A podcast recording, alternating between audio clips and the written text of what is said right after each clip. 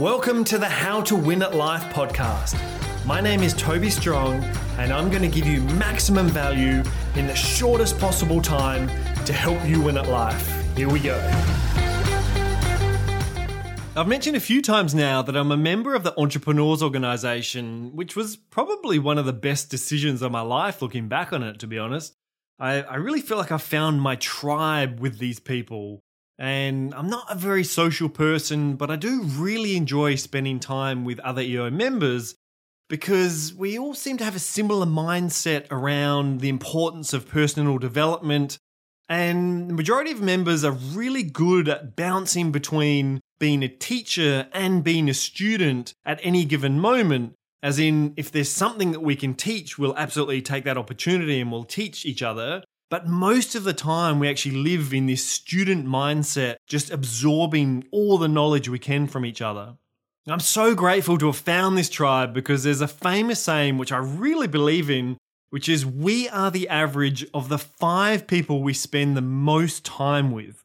Which means if we spend time with people that inspire us, we will naturally perform better in life, versus if we spend more time with people who create drama and bog us down with their problems, look, I'm not suggesting that you, you cut these people out of your life entirely, but it's worth spending some time really just intentionally thinking about the type of people you want to spend most of your time with.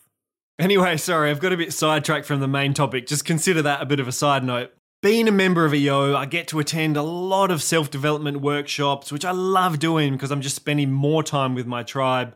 And recently, I was lucky enough to go to LA for a three day workshop and during one of these workshops, we did the simplest of exercises that I've probably ever done, but it's had such a big impact on my life, I thought it would be worth bringing here and sharing with you.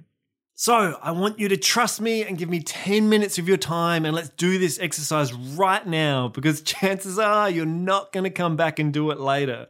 So, we're going to put this on pause in a minute, and I want you to bring up the notepad in your phone or open up your laptop or get a pen and paper, whatever you want to work with, you just need the ability to take down some notes.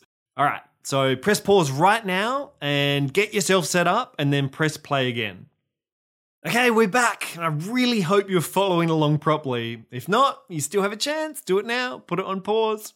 All right, so we're going to write down three headers and we want enough space in between these headers that you can make notes in there later. So write these down, maybe like one at the top of the page, one in the middle, one a bit further down. And the headers are intellectual, financial, and foundational. Then we're going to write down today's date somewhere on the page, but three years into the future. So if you're doing this in 2022, you're going to write down today's date, the month, but 2025 instead of 2022.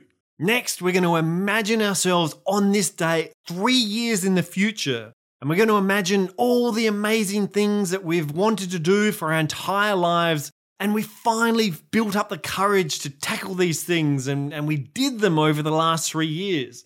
And what were these things, and, and what do you feel most proud about? We're going to take five minutes to list all of these things under the headers. But before we do, I'll give you a quick explanation of each of the headers.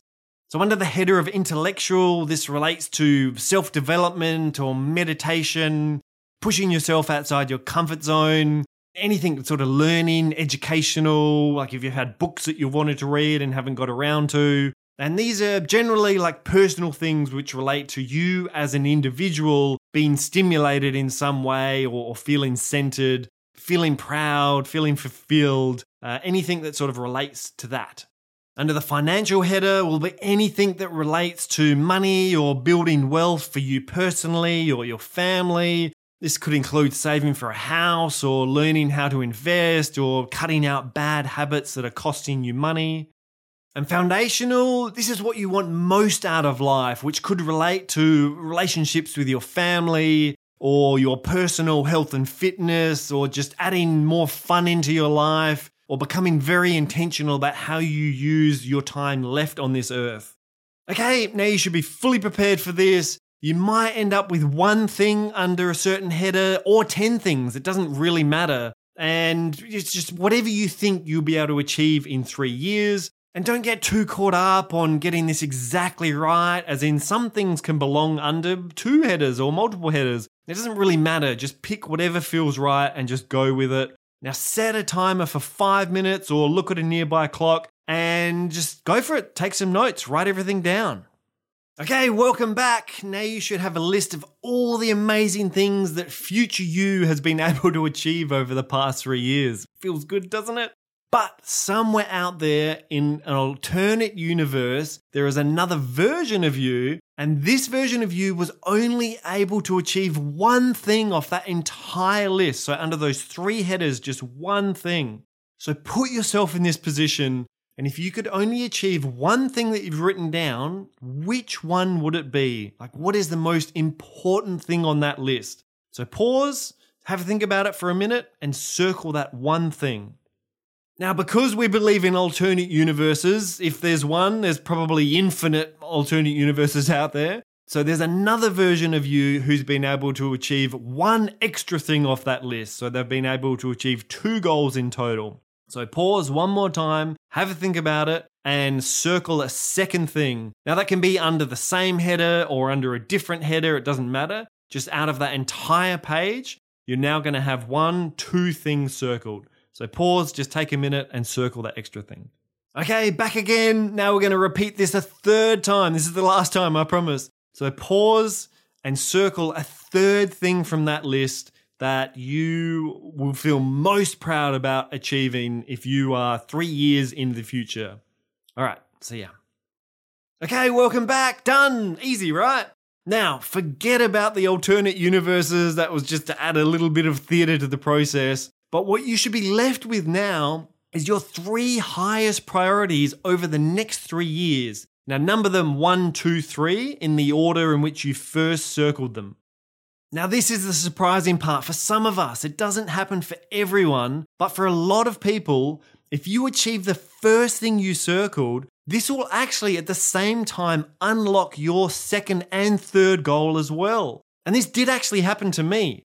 So the first thing I circled was a financial goal, which is weird for me because I don't usually respond well to financial goals because I'm not driven by money. So I generally don't find these types of goals very inspiring. But when I realized that the financial goal also unlocked goal number two and three for me, I realized that it wasn't so much about hitting this financial number that was important, but this acts as an enabler for me to achieve other goals in my life. And if, like me, your number one goal helps to unlock goal two and three, it becomes very clear that this is what we call our North Star, which means it's the most important thing you should be focusing all of your time and energy on. I was about to start joining advisory boards and do more public speaking to help grow my network. As I said, I'm not very social, so I need to put effort into these things.